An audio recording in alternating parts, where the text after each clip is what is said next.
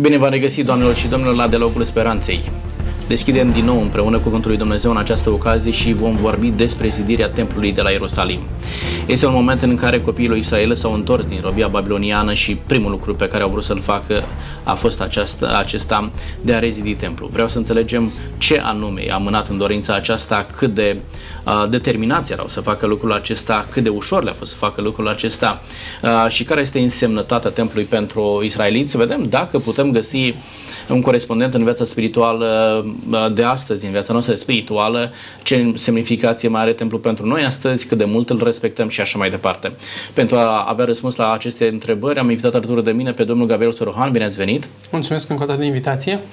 Este bucuria noastră să fiți cu noi. Domnul Gabriel Sorohan reprezintă Biserica Adventistă de ziua șaptea și vreau să ne spuneți cum este la dumneavoastră în biserică, cât de mult este respectat templu sau biserica, da?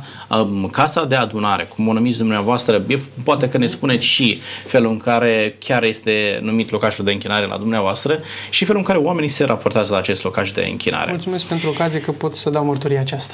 Cu mare drag. Domnul Cristian Popa este alături de noi. Bine ați revenit! Bine v-am regăsit. Sunteți de ceva timp uh, alături de noi. Ați fost și săptămâna trecută. Domnul Cristian Popa este pastor în Biserica Penticostală. Uh, eram să spun că sunteți pastor în Biserica Adventistă, dar nu, sunteți în Biserica Penticostală. Da?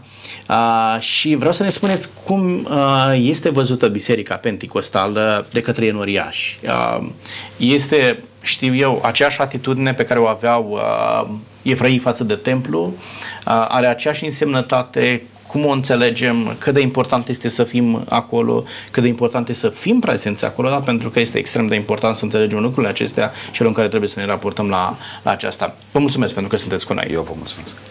Domnul Surahan, ne aducem aminte de ieșirea evreilor din robia babiloniană. Am avut o săptămână trecută o emisiune în care am vorbit despre lucrul acesta. Am văzut că toți care au ieșit din Babilon au ajuns uh, la Ierusalim, determinați să-și reconstruiască Ierusalimul, să-și reconstruiască templul, uh, pentru că acolo să fie locul lor de, de închinare. Ce anume a determinat să, să-și dorească atât de mult să construiască templul?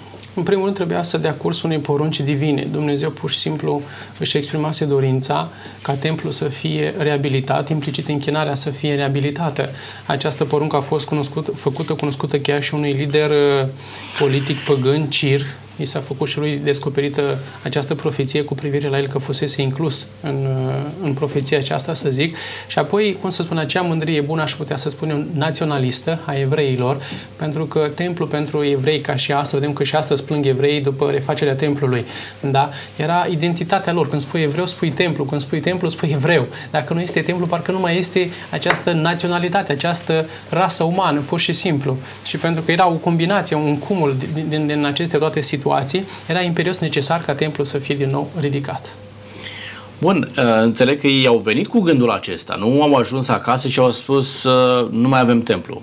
Ia să vedem ce facem, nu? Au venit pregătiți da? exact, pentru, pentru lucrul acesta. Uh, au făcut pregătirile dinainte, domnul Popa, se gândeau pe drum, au făcut planurile, erau animați de ceea ce urmeau să, să întâlnească și ceea ce urmau să facă acolo cum puteți descrie starea de spirit a celor care s-au întors din robia babiloniană și s-au apucat de uh, reconstrucția templului? Da, m-am mai discutat despre faptul că nu toți s-au întors, uh, însă cei care s-au întors s-au întors bine. Bine, s-au întors uh, cu dorința de a reface uh, templul, de a reface zidurile, de a reface felul lor de, de a trăi uh, și datorită acestui spirit naționalist uh, evreu. Uh, evreu ortodox și astăzi așteaptă și dorește și niciodată nu va fi întreg până nu se va reconstrui templul.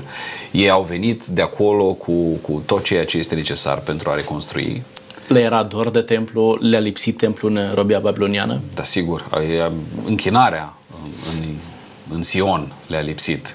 Era parte integrantă din ceea ce erau ei. Uh, este poate lucru care le lipsi cel mai mult. Uh, pentru că au dus-o destul de bine acolo, au fost, uh, li s-a îngăduit să aibă comunitățile lor, sinagogile lor, însă ceea ce le-a lipsit cu adevărat a fost templul. Și revenirea lor în Ierusalim a avut ca punct culminant reconstruirea templului, care este de fapt centrul închinării iudaismului.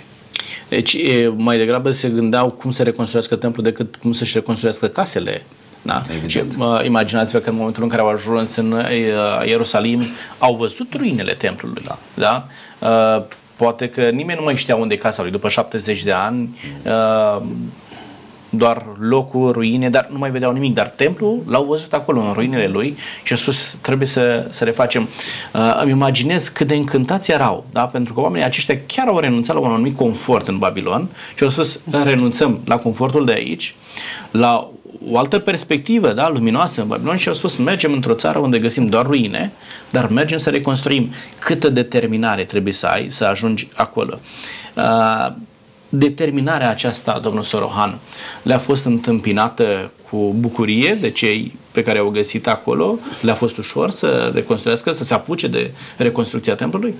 Nu, am, am întâmpinat o poziție chiar de când am ajuns din partea popoarelor care mai rămăseseră sau care au venit după ce au fost expulzați din propria țară și asta pentru că ar fi reprezentat un politic, uh, un, un uh, pericol, pentru că ar fi căpătat din nou ca dinainte autonomie politică, economică și așa mai departe. Și când popoarele acestea au văzut că vine din nou o mână de oameni, să spunem așa simbolic, și îndrăznesc să spere că pot să-și recapete autonomia din toate punctele de vedere exprimate uh, mai devreme, atunci a devenit o îngrijorare pentru acele popoare înconjurătoare, pentru că na, erau deja ele acolo, poate deja își creaseră aceste popoare o anumită influență în zonă și acum era un concurent posibil, un posibil concurent la, la toată situația uh, geopolitică din timpul respectiv.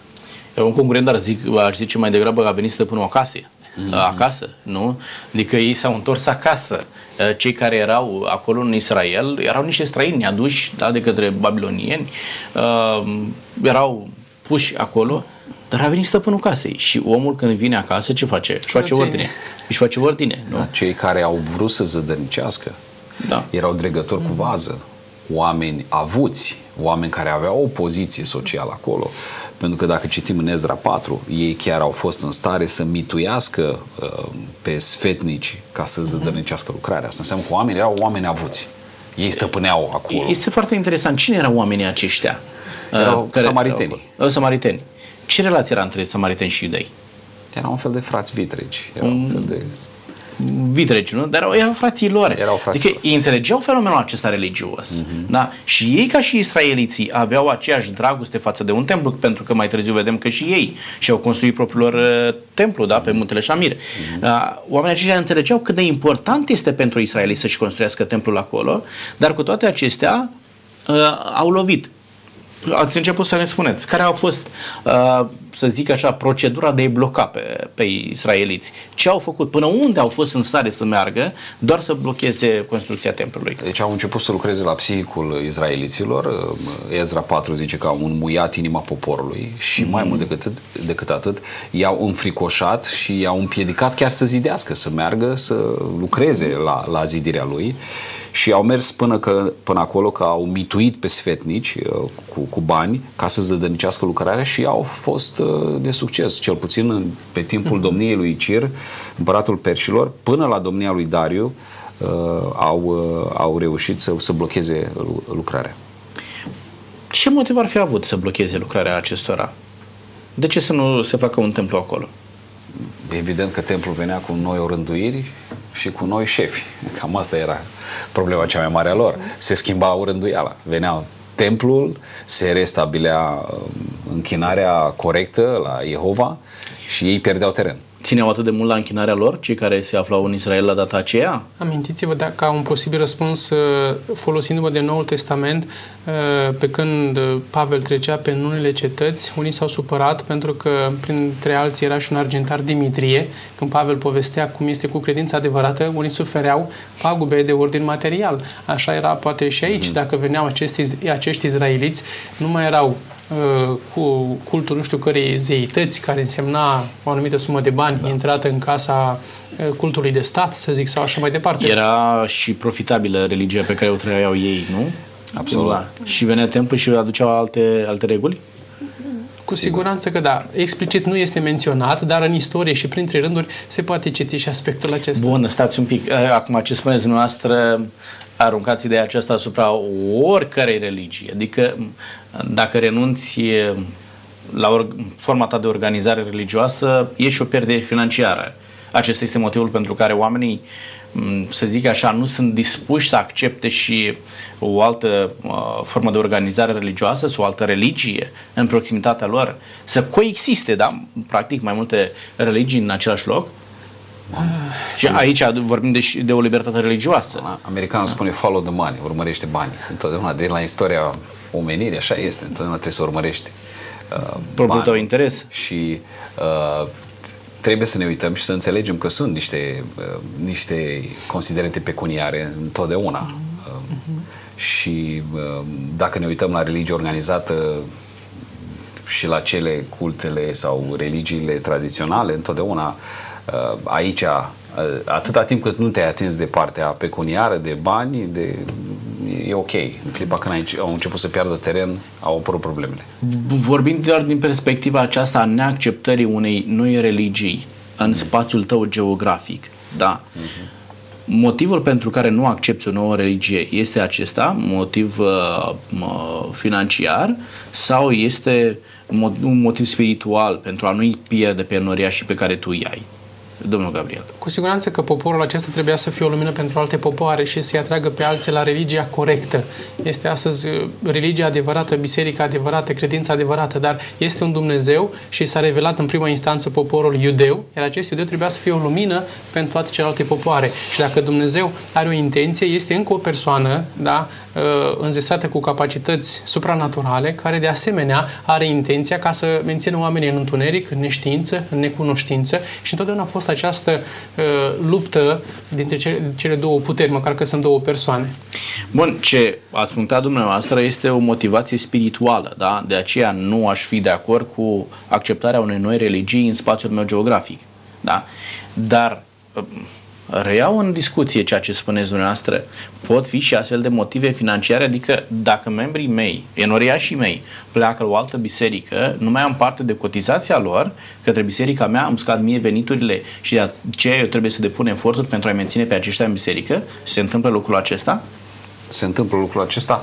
Dacă ne întoarcem înapoi la, la discuția despre... Vreau să vin mai aproape ca să... Da, la, în bisericile noastre se întâmplă lucrul acesta? Vă țineți membrii în biserică pentru ca să nu vă pierdeți banii? Nu. Um, întotdeauna trebuie să ne uităm și să înțelegem că omul are o dualitate. În primul rând, uh, fizic, mă gândesc în mod natural, um, samaritenii doreau ca oamenii să rămână și să cotizeze în continuare, dar să ne uităm cine era în spatele lor. Ei se închinau la idoli. În spatele lor erau demonii. Asta spune și Sfântul Apostol Pavel. Întotdeauna este această luptă, această dualitate. Firesc, oamenii nu vor să-și piardă enoriașii sau cei care vin după ei, pentru că pierd din punct de vedere pecuniar. În mod spiritual, ce, ce se ascunde în, în spate. Când veneau evrei cu religia adevărată, cu cuvântul lui Dumnezeu, evident că a început lupta și lupta era pe două sensuri. Întotdeauna lupta este pe două sensuri. În primul rând, pecuniar, financiar, uh, se pierdeau oamenii și al doilea rând era vorba de forțele întunericului care se luptau cu, cu Dumnezeu la Se câștige pe oamenii aceia. Vă rog, Un are care răspuns care poate mai direct la întrebarea directă a dumneavoastră. Există ispita aceasta ca religia ca să producă bani cumva dintr-o anumită perspectivă sau cum, cum e biserica dumneavoastră, exact. domnul Soran? Dacă imediat, aveți mai mulți imediat. membri, luați un salariu mai mare? Imediat vă răspund, dacă să-mi continui ideea începută. Haideți să privim la evul mediu. Pentru ce a apărut uh, reforma, reformațiunea? Un aspect era și acesta, mântuirea era vândută, pe mm-hmm. când Biblia spune nu, mântuirea este prin har, prin viața unui om, Isus Hristos. Deci nu trebuie să, să fără producem bani. Primi, fără plată exact, să dați. Exact, un aspect pe, pe linia aceasta. Al doilea, pot să am o biserică de 1000 de membri, pot să am o biserică de 30 de membri. Salariul meu este același. Și bănuiesc în toate bisericile protestante, cel puțin da, în partea aceasta, în ramura aceasta. Adică nu sunt despătite cap de membru. Nici pe departe, nici pe departe. Da, în situație de criză, prin harul Domnului, cumva remunerația rămâne aceeași, prin intervenția divină și prin credincioșia membrilor, să zic, da. dar nu este o luptă, da, între liderii spirituali și cred, mă gândesc că este la fel și în Biserica Pentecostală, Baptistă și toate celelalte biserici protestante, uh, între lideri ca să încearcă, să încerce fiecare să lupte, să reușească să ajungă pentru a fi și remunerația mai consistentă. Mie îmi place să cred că așa este în toate bisericile și mi se pare corect să fie în felul Da, acesta, nu? adică să nu fie plătit pe cap de inoriaș. Da, nu indiferent se- de biserica inoriaș. nu pe poate fi condusă Da. ca o afacere. Cu cât ai mai mult, uh, mai mulți membri, uh, ești În ideea remunerat. asta nu înțeleg de ce trebuie să te lupți atât de mult, adică până uneori s-a ajuns la violență și cunoașteți lucrul acesta, da? Vrei să mențin enoriașii la mine în biserică pentru că pierd. Ce pierzi? Da? Da. Adică dacă omul nu rămâne de bunăvoie în biserică, dacă nu este convins de cuvântul lui Dumnezeu să rămână în biserică, prezența acelui om în biserică nu este de nicio utilitate. Absolut. Da? Adică el nu rămâne să cotizeze ceva, pentru că nici nu va cotiza, dacă Mm. el nu este interesat în mod spiritual. Mm-hmm. Pentru că și cotizarea aceea la biserică, ce dă el un leu în coșul de, de daruri acolo, e pe un fond spiritual și nu Corect. unul financiar. Da? Mm-hmm. Și dacă omul nu rămâne din proprie convingere, chiar nu, nu rămâne acolo. De aceea, bisericile și cei care ne aud, trebuie să înțeleagă, să învețe lucrul acesta. Nu îmi voi folosi a, numărul de oameni în biserică pentru a prospera din punct de vedere uh, financiar. O biserică a, trăiește financiar grație Harului Divin. Da? Oamenii trebuie să înțeleagă lucrul acesta. Dumnezeu se va îngriji de nevoile financiare la acelei biserici. prin membri care Prin oamenii cotizează credincioși, și da. care nu stau pe băncile bisericii ținuți de lider cu arcan Corect. ca faraonul din Ioară. Omul care stă în biserică trebuie să fie uh, entuziasmat de ceea ce se întâmplă acolo, trebuie să creadă în lucrare și omul care face lucrul ăsta va dărui cu toată inima, cu bucurie. Cum îi Și place este lui omul care face, uh, se simte că face parte din colectivitate. Absolut. Este parte a acelei biserici. Nu vine să dea bani cuiva. Absolut. Da? Și dacă un om din comunitățile noastre își găsește o împlinire în altă parte, nu pleacă în lume cum folosim noi. Este liber să meargă. Este liber să meargă Corect. cu rugăciunea și binecuvântarea noastră dacă se poate implica și poate să slujească în continuare lui Dumnezeu. Cred că fiecare lider religios are două obligații morale. Una, de a face tot ce îi stă în putere, ca spiritual să-l mențină pe om în, în biserică și a doua, are libertatea morală să-i dea libertatea acelui om să meargă exact unde își Absolut. dorește. Deci, cu alte cuvinte, prin să nu convingerea fie lui. conștiință pentru el Exact. sau să nu-l manipuleze. Exact, Absolut. exact. Pentru că aici mi se pare o dramă. Doar, ne întoarcem la templul din Ierusalim. Uh, care era semnificația templului pentru iudei? Pentru că ați vorbit și aș vrea să punctăm toate lucrurile acestea ca apoi să înțelegem ce înseamnă pentru noi templul și să vedem dacă se mai păstrează aceeași mentalitate, uh, aceeași raportare la templu sau nu. Uh, ce înseamnă pentru evrei templu, domnul În Sohan? primul rând, identitate națională, spirituală.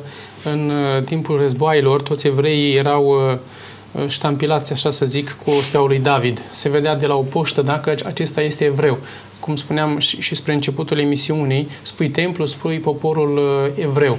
Da, spui turnul din Pisa, spui Italia, da? Spui Palatul Parlamentului, spui România sau așa mai departe. Deci era un simbol al identității acestui popor. Apoi, templu însemna închinarea. Când izraeliții au ajuns uh, acasă, au început pentru, uh, în, în primă instanță cu refacerea altarului pentru jerfe. Apoi, după ce au putut să înceapă să aducă din nou jerfe, efectiv toată închinarea să fie reclădită, adică și să, să fie și serviciul preoțesc. Măcar că la început de tot, când Ezra a plecat din, uh, din Persia către casă, surprinzător, nu erau leviți. Nu erau preoți care să fie ca să slujească și să ajute la, reabilitatea, la rea, reabilitarea închinării. Le era și lor bine acolo, nu știm, dar au fost convinși, li s-a făcut un apel de la suflet la suflet și câteva zeci de preoți au acceptat totuși să revină acasă pentru că au zis că totuși e vorba de Dumnezeu, e vorba despre templu, e vorba despre închinare, nu putem să lăsăm situația în felul acesta.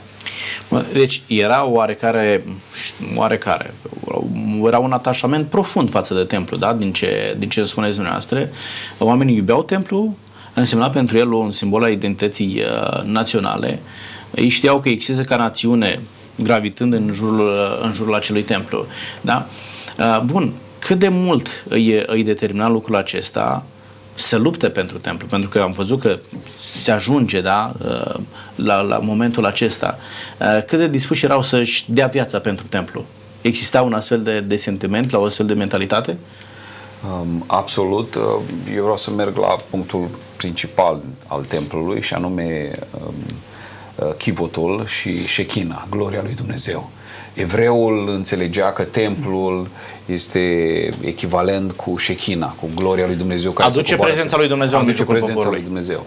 Asta era punctul de bază. Dincolo de sistemul de jerfe, dincolo de ceea ce făceau acolo, dincolo de leviți și de preoți, era uh, locul sfânt unde Dumnezeu își făcea prezența pe chivotul cu heruvimii. E o idee foarte interesantă, foarte importantă ce spuneți dumneavoastră. Uh, aduceți-vă aminte și lupta între popoare se ducea practic uh, lupta între Dumnezei. A câștigat Dumnezeul nostru, a câștigat Dumnezeul lor. Uh, prezența uh, lui Dumnezeu în mijlocul templului presupunea că Dumnezeu este cu poporul și le asigură izbând în tot ceea ce ei fac. Asta se spune Da? și în Exod. Faceți-mi un cort și voi fi și eu în mijlocul vostru. Da. Era siguranța prezenței, cum spunea noastră, a lui Dumnezeu în mijlocul poporului. Da. Uh, ei, imaginați-vă că oamenii aceștia, fără templu, se vedeau fără Dumnezeu. Absolut. Da? Uh, Fără templu se vedeau fără biruință. Ei se vedeau descoperiți. Uh, Au ajuns uh, dintr-o robie și se așteptau să plece în alta dacă Dumnezeu nu le era acolo. Adică primul lucru pe care ei și-l asigurau era prezența lui Dumnezeu uh, acolo. Asta însemna practic pentru ei uh, prezența lui Dumnezeu. Uh, Cât uh, sau mai este văzut în felul acesta templu astăzi? biserica din care faceți parte. Uh, mergeți la o biserică și eu mi-aduc aminte și știu foarte multe comunități, uh, atât tradiționale cât și protestante sau neoprotestante, comunități care au făcut eforturi deosebite să-și construiască o biserică în localitate și a devenit o bucurie, sau, ca să nu zic o mândrie, da? pentru că ai reușit să construiești în localitatea uh, ta o biserică. Mai este la fel de iubit, de respectat uh, locul de închinare astăzi, așa cum uh, îl respectau evreii? Vă rog, domnul Gabriel. Dacă am putea un pic uh, etimologic să abordăm chestiunea aceasta biserică și să privim uh, regimurile care au fost sau care sunt în comunism, era destul de greu pentru protestanți cel puțin să poți să ridica o biserică nouă și atunci în limbaj biblic era biserica din casa ta. Din, Așa. din casa lui Popescu, a lui Vasilescu și așa mai departe, da? Și era o atmosferă tare frumoasă, oamenii tângeau d- după acea atmosferă. Uh, A căzut un regim, a venit un altul, libertăți, drepturi, da? Și așa mai departe. Am început să, toți protestanții ca să ridicăm biserici. Și slavă Domnului că au fost și oameni cu inimă care au cotizat sau așa mai departe, s-au făcut locașuri spre, spre slava lui Dumnezeu. Însă, uh, e posibil ca uneori să nu mai fie spiritul într-o biserică pur și simplu, cum în sensul propriu, să nu mai fie spiritul unei bise- dintr-o biserică din casa, din casa unui om. Pentru că dacă este o biserică mai mică, este comuniunea uh, alta, cunoașterea este alta, pe când în mega biserici, da, protestante sau tradiționale, uh, este duhovnicul, închinare instituționalizată, da, se predică, se face slujba care este, plecăm acasă, facem cruce sau nu și aia a fost închinare. Pe când într-o închinare din aceasta mai uh, și familială și familiară, da, cred că sufletul simte altfel și cel puțin în biserici protestante, închinarea nu mai este instituționalizată. Este pastor, fără doar și poate, sunt diacon prezbiter, dar de fapt biserica suntem noi, toți oamenii, de sus și până jos. Și nu de aceea spune și Petru că noi suntem acele pietre vii, zidite, da, în tot ansamblul acesta care ține de corpul bisericesc. Te ziceți dumneavoastră într-o biserică mai mică, e mai ușor să interacționezi cu toată lumea, da? Și atmosfera, climatul de acolo este unul mai prietenos. Iar decât pentru într-o- lider este mai ușor de păstorit, o zic din proprie experiență, da? Adică ca să vizitezi 60 de membri, să-i cunoști, să te apropii, să te bucuri cu ei, să plângi cu ei, este una și să ai o biserică de 400-500 de, de, de enoriași, este alta. Nu înseamnă că, că nu ai putea într-un an, doi să-i vizitezi pe toți, dar nu cred că este aceeași situație. Nu știu, poate Probabil colegul de este o platou altă formă de a- are o altă organizare, experiență. Da. Da, eu Vă vin rog. din spectrul celălalt um, um, și provin dintr-o mega biserică și prin faptul că noi suntem o biserică relativ tânără, emergentă, uh, noi nu avem încă o locație a noastră, trăim prin chirie, ne închinăm în, um, în spații închiriate. Um, Cred că um, în timp ce respectăm um, o, o biserică dedicată, o clădire dedicată, și este foarte important și ne dorim și noi să facem lucrul acesta eventual. Um, um, Cred că uh, se poate pierde foarte ușor uh, identitatea adevăratei biserici. Biserica suntem noi. Biserica suntem noi. Vreau numai să vă reamintesc că vestul Europei este plin de biserici goale, clădiri goale. La momentul actual, de exemplu în Dublin, cea mai mare biserică este numeroasă, mă refer. Este o biserică pentecostală română, Biserica Betania din Dublin. Um, ceea ce m- mi se pare absolut uluitor. În Dublin, niște români emigranți să constituie cea mai numeroasă uh, biserică și sunt o mulțime de povești de genul acesta cu clădiri goale pentru că nu mai au enoriași. Uh, uh, și uh, evident că trebuie să ne gândim foarte serios la treaba asta. Generația actuală, generația pe care o păstoresc, generația cu care lucrez acum, uh, uh, se simte mult mai atașată de acest concept care mi se pare biblic. Biserica suntem noi. Oriunde mergem, sfințim locul. Când se adună doi sau trei, mm-hmm. în numele Domnului, uh, Hristos este prezent acolo prin Duhul Sfânt. Asta este un aspect. În ceea ce privește uh, comunitățile mai mici, sunt foarte de acord. Există o, o, o părtășie extraordinară când comunitatea este mai mică, când ne cunoaște mm-hmm. mai bine, dar și când o comunitate este mai mare. Părtășia se poate realiza prin, în cadrul grupurilor mici. Păstorul nu trebuie să-i viziteze pe toți ci fiecare lider de grup mic poate să funcționeze ca un păstor uh-huh. în cadrul grupului de care este responsabil și în felul ăsta se realizează părtășia. Ce spuneam mai devreme, e o, for- o altă formă de organizare. Absolut, da? E organizat în așa fel încât să se viziteze unii pe alții. Dar, domnilor, ce întrebam este valabil și pentru una și pentru cealaltă formă de organizare sau comunitate. Uh, ne interesează care este spiritul enoriașului, chiar dacă face parte din mega church sau o biserică mică, uh, care este spiritul lui? Mai este același respect față de locul de închinare, uh, așa cum era în evrei. Ne-aș vrea neapărat să ne ducem în zona aceasta a misticului, mm. da? Dar în mod real, pentru ceea ce se întâmplă acolo, fie că ne ducem într-o locație închiriată, fie ca o biserică uh, construită care aparține uh, cultului din care fac parte, uh, Știm că acolo, da, ce amintează dumneavoastră mai devreme, Exod capitolul 25, versetul 8, să-mi faceți un locaș și eu voi fi în mijlocul lor. Faptul că invoci prezența lui Dumnezeu acolo și trăiești sentimentul că Dumnezeu este acolo, creează aceeași stare de spirit în tine, menuriașul secolului 21, da? A, aceeași, aceeași stare pe care o simțeau evrei în momentul în care s-au întors din robia babiloniană. Aș vrea să ne imaginăm în momentul în care au terminat templul. Mm. Da? Bucuria lor de a intra în templu, de a se închina acolo. Abia așteptau să meargă să se închine la templu. Mai este aceeași bucurie, domnul Sorohan? Cred că este totuși o diferență dacă ne raportăm la primul templu al lui Solomon.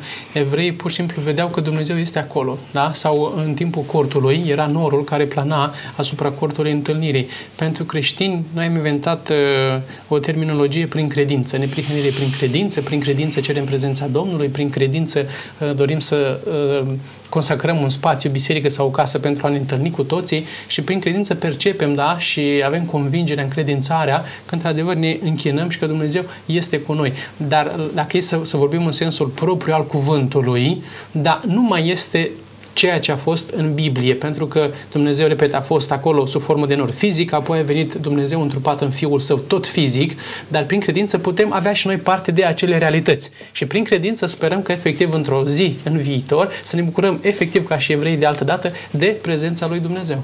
Din perspectiva mea vorbesc. Da, e adevărat ce spuneți. În același timp, vedeți, în momentul în care mă uit în Evrei 11, îi aduce Domnul aminte pe toți cei din Vechiul Testament și zic, oamenii aceștia prin prin credință. E drept că ți este mult mai la îndemână să ai parte de anumite lucruri palpabile uh, și să crezi, da? să-ți formezi o imagine, să-ți formezi un crez pe baza unor lucruri palpabile. Dar arată că oamenii aceștia au fost uh, considerați neprihăniți, credincioși, prin felul în care au crezut ei în lucrurile nevăzute și credința este o încredere neclintită, da? Nu. În lucrurile care nu se văd. Și oamenii aceștia și-au construit spiritualitatea da? În felul acesta, pe lucruri care nu se văd. Uh, astăzi suntem în această nouă formă de, de organizare a unei biserici vizibile, uh, dar indiferent de forma bisericii, indiferent de locul în care se află, ceea ce ne pune în conexiune cu Dumnezeu, cred că este uh, atitudinea noastră față de, de Dumnezeu, da? Atitudinea închinătorului față de, de Creator. Este aceeași atitudine, aceeași formă de respect, aceeași raportare, domnul Popa? Um, ar trebui să fie o atitudine de reverență pentru locul în care mergem să ne închinăm. Este o valoare intrinsecă în închinarea corporativă, uh, în închinarea la biserică a tuturor membrilor. Cămăruța are valoarea ei, evident, rugăciunea în privat, devoționalul sau devoțiunea împreună cu familia, dar închinarea în, în biserică are o valoare extraordinar de mare și trebuie respectată. Absolut importantă. Um, faptul că Dumnezeu se prezenta prin nor în cadrul uh, cortului întâlnirii sau mai, mai târziu slava care cobora la dedicarea templului lui Solomon, uh, ne arată faptul că pe atunci uh, Duhul lui Dumnezeu nu trăia în om, uh, nu trăia în mijlocul bisericii. Pavel vorbește mai târziu și spune, el ne-a dat un duh al înfierii care ne determină pe noi să spunem Aba, adică Tată. El este cel care ne înfiază. Shechina acum nu mai trăiește în temple făcute de mâini de oameni, în cadrul unei, unui cort al întâlnirii, ci trăiește în noi, prin credința în Hristosul cel înviat. E adevărat și uitați-vă că Hristos reglementează lucrul acesta și spune unde sunt adunați doi sau trei în numele meu, da, mm. eu voi fi în mijlocul lor. Acum, în momentul în care închiriezi un spațiu să te închini, la un moment dat ați mers la, la, la, la teatru mm-hmm. Luceafărul, da? Mm-hmm. Ok, în momentul în care eu mă duc în sala aceea de teatru, și organizez o adunare de închinare, acolo nu mai este sală de teatru, este biserică, Clar. pentru că Dumnezeu este acolo. Clar. De ce este foarte important să punctăm lucrul acesta? Una este atitudinea mea în sala de teatru când particip uh, uh, la o piesă de teatru și alta este atitudinea mea în aceeași sală, da? între aceiași pereți, dar când știu că acolo este o adunare uh, sfântă în care ne închinăm lui Dumnezeu. Uh, felul în care mă îmbrac acolo, da? Într-un fel mă duc îmbrăcat la biserică, într-un fel mă duc la teatru. Într-un fel uh, poziția mea e acolo, da? felul în care stau pe scaun, felul în care interacționez cu cei din jurul meu, felul în care îmi permit să, să glumesc, nu știu, să spun, nu pot să mă desfășor în același fel într-o sală, uh, indiferent ce se întâmplă acolo. De asta este extrem de important să punctăm care este atitudinea da? uh, enoriașului din secolul 21 față de locul de închinare. Indiferent de forma care este, oare locul de închinare, indiferent de locul în care uh, se află, este aceeași și cum reușim să îmbunătățim noi da? imaginea uh, omului modern față de locul de închinare. Pentru că, ok, nu mergem în, în zona aceasta în care se spune, domnule, locul de aici este mai sfânt, celălalt este mai puțin sfânt, aici trebuie să mă raportez. Sunt în prezența lui Dumnezeu cum reușiți dumneavoastră, ca lideri religioși, să-i ajutați pe oameni să aibă o imagine corectă și o raportare corectă uh, față de divinitate în locul de închinare? Uh, domnul Ceea ce mă privește, cred Gabriel. că prin cel puțin două situații, prin predicare și exemplu personal uh, a familiei personale sau așa mai departe, că prin predicare și într-un mod nu din acesta în care să, să-l determine pe om să devină împotrivitor. Adică îi spui poate să-l corigezi, să-l atenționezi, dar într-un mod în care să conștientizeze și de drag să facă această schimbare. Că dacă apelăm la șantaj emoțional sau mai știu eu de care, omul poate pentru un moment, nu știu, va, va da un oarecare răspuns la, la ceea ce îi spui tu în predică, că trebuie să venim îmbrăcați, trebuie să nu vorbim nu știu ce în sala de cult, trebuie să nu aducem cu noi nu știu ce alte lucruri sau comportamente, dar schimbarea în mintea lui nu s-a produs, pentru că îți pleacă de la predică, îți pleacă de la slujbă și rămâne același om, cu aceeași atitudine. Pe stradă, acasă, în societate, rămâne același om. De aceea, prezența la biserică trebuie să producă o schimbare pentru viața de fiecare zi. Eu în societate trebuie să am tot timpul o ținută morală și un port anume, da? În familie și așa mai departe. Este, biserica are un rol covârșitor și dacă liderii ar conștientiza treaba aceasta, ar fi un mare lucru și un mare câștig pentru societate în ansamblu. Domnilor, uh, sunteți ami de acord că biserica, dincolo de orice, trebuie să fie educată? Da. Uh, educația în biserică nu se face prin coerciție. Mm. Da? De aceea vă întreb ce metode folosiți, da? scoatem coerciția din, din discuție, ca oamenii să înțeleagă sunt în prezența lui Dumnezeu și trebuie să mă port și să mă comport într-un anumit fel. Um, cred că trebuie să revenim la ceea ce am spus mai devreme. Noi am primit un duh al înfierii. Nu mai suntem nici robi, nu mai suntem nici argați, nici angajați. Suntem fii. Fiii se comportă într-un anumit fel. Uh, îmi place să mă gândesc la Casa Regală. Prinții aceia se nasc și sunt învățați de când pot să Ei... priceapă o anumită etichetă. Ei se nasc cu un comportament de prinți sau sunt educați într-un astfel de Au și 20 de profesori pe zi. Asta este ideea, da? da? Adică nimeni nu se naște prinț. Omul este educat să mm. se poarte ca un prinț. Da? Absolut. Ei, asta uh, facem cu bisericile. Uh, noi suntem fiei lui Dumnezeu, dar noi nu ne naștem cu o anumită atitudine, cu un anumit comportament, cu o anumită formă de respect, ci noi trebuie să educăm. Asta vă întreb. Da. Cum anume facem lucrul acesta? Prin conștientizarea statutului nostru. Aici, de aici pornește totul. Cine suntem noi în Hristos? Cum am fost noi înfiați? Dacă suntem înfiați și suntem fiii Lui, atunci trebuie să ne comportăm într-un anumit fel. Gândiți-vă la pilda fiului risipitor. Cel care era acasă era la fel de pierdut ca celălalt. Corect. Pentru că și tatăl ce îi spune? Fiule, tot ce este aici ți aparține ție. Tu, n-ai înțeles, tu nu ai înțeles statutul tău în casa tatălui. Cine ești tu în casa tatălui? Sunt fiu. Și dacă ești fiu, ce înseamnă? Sunt moștenitor. Am o anumită conduită. Am o anumită atitudine. Cred că de aici este extrem de defectuoasă me- mentalitatea aceasta de, de rob sau de argat, care suntem aici pentru o perioadă și apoi ne vedem de treburile noastre. Nu, nu, suntem fii. Suntem moștenitori.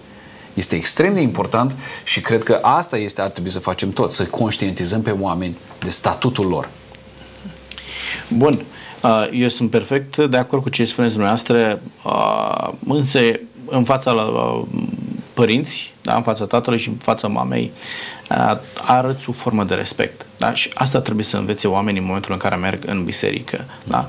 Stai de vorbă cu Dumnezeu, stai la rugăciune cu Dumnezeu, altfel trebuie să, să conștientizezi că acolo este Dumnezeu și trebuie să te porți într-un anumit fel. Să ai un comportament nobil, un comportament ales. Uh, nu te duci să te tragi de șireturi cu Dumnezeu, nu te duci să faci glume în prezența lui Dumnezeu, nu te duci să vorbești tot ce vrei în prezența lui Dumnezeu. Nu ne ducem nici în zona misticului, dar forma de respect față de Dumnezeu trebuie perpetuată în, în iar, biserică. Iar practic, cred că cel puțin în biserici protestante este foarte facil pentru că avem uh, perspectiva sau viziunea de a ajunge la fiecare membru din biserică pe secțiuni de vârstă în toate bisericile protestante ne aplicăm la cei de primară, să zic așa, cum ar fi la o școală de stat, de gimnaziu, de liceu și avem activități, avem diferite situații când, de fapt, asta înseamnă educație. Facem o ieșire în natură, are și un scop educativ. Acest Facem o activitate în biserică, de fapt, are uh, rol educativ. Dar pe când în aceste, fără a fi un afrunt la aceste biserici uh, majoritare la care vreau să fac aluzie, este strict închinare colectivă. Adică vin cu copilul la slujbă, la Euharistie sau unde vin, stă cu mine când înțelege, că nu înțelege, că a ținut minte ceva din liturghie care a fost, copilul pleacă, poate în, cu cei micuți mă refer în principal, da? Cam cum a venit. Pe când într-o biserică protestantă, deci efectiv cineva se apleacă la nivelul lui de înțelegere. Îi spune o, o situație, hazlie sau mai puțin hazlie, o pildă de-a Domnului Isus și el pleacă cumva cu ceva de acolo. Și este un mare câștig, zic, în, în felul acesta. Și ajungem la respectul de Dumnezeu Corect. în ultima instanță. O să știți că am fost încântat să găsesc și în biserici tradiționale acest lucru pe secțiuni cu, cu cei mici. Și este foarte bine. Este foarte bine. Sunt comunități în care au înțeles importanța acestui lucru și se formează educația de la cele mai mici, mai mici grupe de copii. Domnilor, suntem la templul din Ierusalim. Au venit evreii și au spus primul lucru pe care trebuie să-l facem este templu. Oamenii își mai doresc astăzi același lucru. Primul lucru pe care trebuie să-l facem este templu. Sunteți într-o astfel de perspectivă, domnul Popa. Cât de mult își mai doresc oamenii să aibă propria biserică, cât de dispuși sunt să sacrifice pentru propria biserică, cât de determinați sunt să caute soluții și să găsească uh, o variantă de lucru în care acea biserică să fie într-un timp cât mai apropiat. Da, suntem într-un uh în paradigma asta, ne rugăm, uh, sunt, căutăm în mod activ lucrul acesta, ne dorim și oamenii spirituali și maturi înțeleg că trebuie să lase ceva copiilor, trebuie să lase ceva palpabil. Dincolo de moștenirea spirituală, trebuie să lăsăm și ceva material. Și suntem generația care cred că putem să facem lucrul acesta prin Harul lui Dumnezeu. Suntem, cum am spus, căutăm activ un, uh, un spațiu de genul acesta și prin Harul lui Dumnezeu vom, vom, uh, vom reuși. Bun, în procesul acesta și e valabil uh, întrebarea pentru amândoi în momentul în care vă propuneți ca și păstori să vă construiți o biserică pentru enureașii pe care aveți, fără doar și poate, nu este biserică pe persoană fizică. Uh-huh. Uh, așteptați ajutorul de la organizație, de la membrii, de la stat. Cine vă dă ajutorul acesta să construiți o biserică? Uh, ne bazăm exclusiv pe participarea comunității religioase sau ar trebui să ne bazăm pe intervenția statului? Ceea ce privește, să zic așa, practica adventistă, cred că este un cumul din toate acei, acele variante pe care le-ați enumerat dumneavoastră. Însă primul apel se face către noriași, pentru că ei își doresc, ei trebuie să arate un spirit de sacrificiu ca și izraeliții, că punem mâna pe casma, vedem noi cimentul din unde luăm și așa mai departe și dacă uh, nici să nu ne întindem mai mult decât uh, poate ne permite plapuma, să facem o biserică și noi suntem 10 membri, dar prin credință o umplem. Sunt situații nefericite, mergem pe acest slogan uneori devenit și biserica rezistă la, până la un punct și se închide și ce facem. Dacă să fim pozitivi în discuția noastră, deci în primul rând membrii respectivi trebuie să, să, să contribuie. În cadrul Bisericii Adventiste este organizată și pe foruri superioare decât forului local, biserica locală. Primim și de la Uh, și de, și de la um, conducerea zonală sau de la centru, da? Și apoi dacă sunt uh, situații de sponsor, persoane fizice sau chiar din partea statului, de o potrivă uh, facem apel sau primim pentru că adventistul este tot cetățean român, ca și ortodoxul, ca și catolicul, ca și pentecostalul, ca și baptistul, cu toții suntem. Și dacă eu, adventistul, cotizez prin taxe și impozite către stat, dacă statul întoarce o parte din bani pentru un locaș de cult, de ce nu? Ok, Ok, pentru că ați amintit lucrul acesta, haideți să vă abordez mai, mai tranșant. Construirea unei biserici trebuie să intre în obligația statului, da sau nu? Vă rog. Nu. Indiferent de denominațiunea care solicită sprijin financiar pentru construirea unei biserici. Adică ă, trebuie să intre în obligația statului se face o biserică, trebuie ca noi să o achităm Uh, are statul obligație față de lucrul acesta? Vă rog, nu, Papa. nu ar trebui. Obligația este a enoriașilor. Ei sunt cei care pun numărul, ei sunt cei care jerfesc, ei sunt cei care își doresc și uh, rugăciunea lor este onorată de Dumnezeu. Uh, statul nu trebuie să se implice în treaba asta și nu trebuie să... Eu nu văd ca o datorie din partea statului, deși sunt de acord că dacă enoriașul este plătitor activ de taxe, trebuie să aibă aceleași drepturi ca ceilalți plătitori.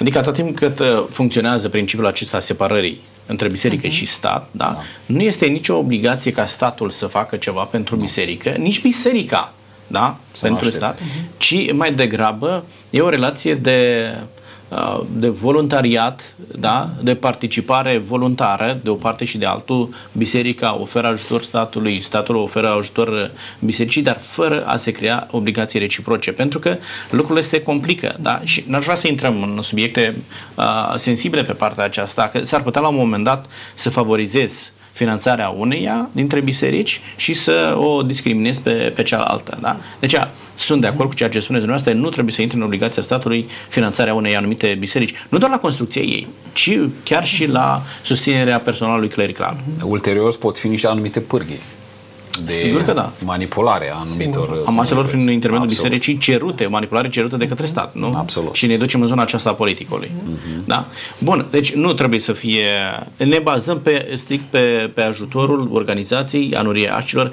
Uh, întrebarea era aceasta, că am făcut o paranteză cu statul. Întrebarea era aceasta, mai au oamenii aceeași dispoziție de a oferi uh, financiar pentru a se construi o biserică? Mă rog, domnul Gabriel. Interesant este că, că statul pur și simplu pretinde. Îți pune impozit și atât. Că îți convine, nu îți convine, trebuie să dai darea cezarului. Pe când biserica... Ei, da, biserica nu se impozitează, exact. asta e bine. Bineînțeles, biserica, diferența este, da, că îți pune pentru templu și pentru binele tău în ultimă instanță, biserica are nevoie, dacă la stat dai 2 lei, 3 lei, na, biserica are și nevoie, vrem o biserică nouă, vrem și pentru copiii noștri, vrem și pentru nepoții noștri. Păi prin credință fac un efort poate și dacă mă chivernisesc și eu cum trebuie, mă, mă achit fericit și față de cezar, că dacă nu crezi penalități sau alte lucruri, dar și față de Dumnezeu, pentru că o spunea Isus. Și o spunea noastră, cred că în emisiunea precedentă, dăm cezarului și dăm lui Dumnezeu ceea ce este al lui Dumnezeu, pentru că facem pentru noi. Acum că uneori sunt, cum să spun, situații nefericite, că se administrează într-un mod defectuos sau abuzuri. Haideți să le privim mai degrabă poate ca pe niște excepții, excepții. atât în stat cât și în biserică. Pentru că mm. să, să fim pozitivi, pentru că atunci în continuare vom dori să ne implicăm. Dacă apare neîncrederea, suspiciunea și generală, atunci rămânem cu dorința de a avea, dar nimeni nu mișcă nimic concret ca să facem ceva pentru noi și pentru copiii noștri. Sunteți într-o biserică tânără, domnul Popa. Uh-huh. Sunt tinerii la fel de dispuși să sacrifice pentru biserică? Să ofere? Să, să construiască o biserică? Absolut. Oamenii investesc în ceea ce cred. Uh, și, și ceea ce iubesc. Și ceea ce iubesc, ceea ce sunt pasionați. Uh, se spunea mai devreme de biserici cu 10 membri care vor să facă, să construiască. Dacă ai 10 membri, n-ar trebui să construiești nimic. Trebuie să stai și să investești în oameni, să crești. Uh, construcția unei biserici trebuie să vină din, din, din neîncăputul în alte locuri. Uh, pentru că, din păcate, ca unul care am fost și în diaspora și am ajutat la construcția nenumărate, a nenumărate biserici prin comunitatea noastră, am văzut că există o capcană de a face biserică fără membri mm-hmm. și a te uita la cum se degradează în ani pentru că nu are cine să o îngrijească.